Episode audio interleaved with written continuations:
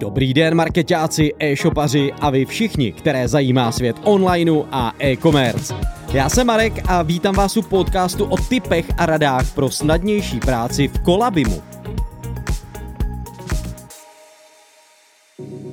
Na svém blogu se čím dál méně věnuji SEO optimalizaci a to proto, že nedělám žádné hloubkové práce, takže mé znalosti jsou vhodné spíše pro ty jedince, kteří chtějí se SEO pracemi začít.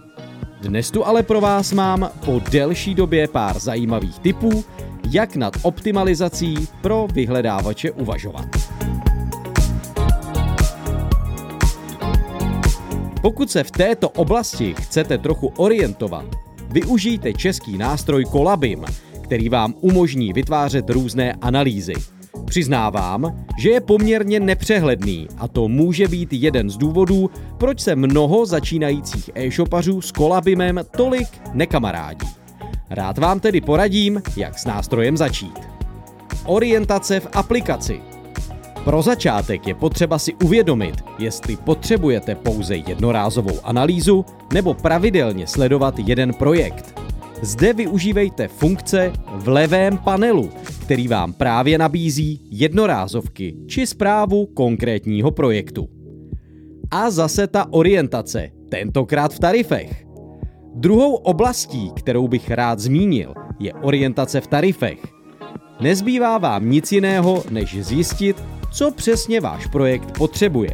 Nebudu skrývat zklamání, protože jsem se domníval, že když si objednám vyšší tarif na jeden větší projekt, tak mi to vyjde a budu mít celý měsíc prostor zpracovat všechny analýzy. Bohužel jsem se zásadně mýlil ve svých představách. Kolabim tarify totiž v sobě skrývají některé limity, které se vás při rozsáhlejších analýzách mohou zásadně dotýkat denní versus 14-denní měření. Dávejte si také pozor na sledování výsledků hledanosti klíčových slov.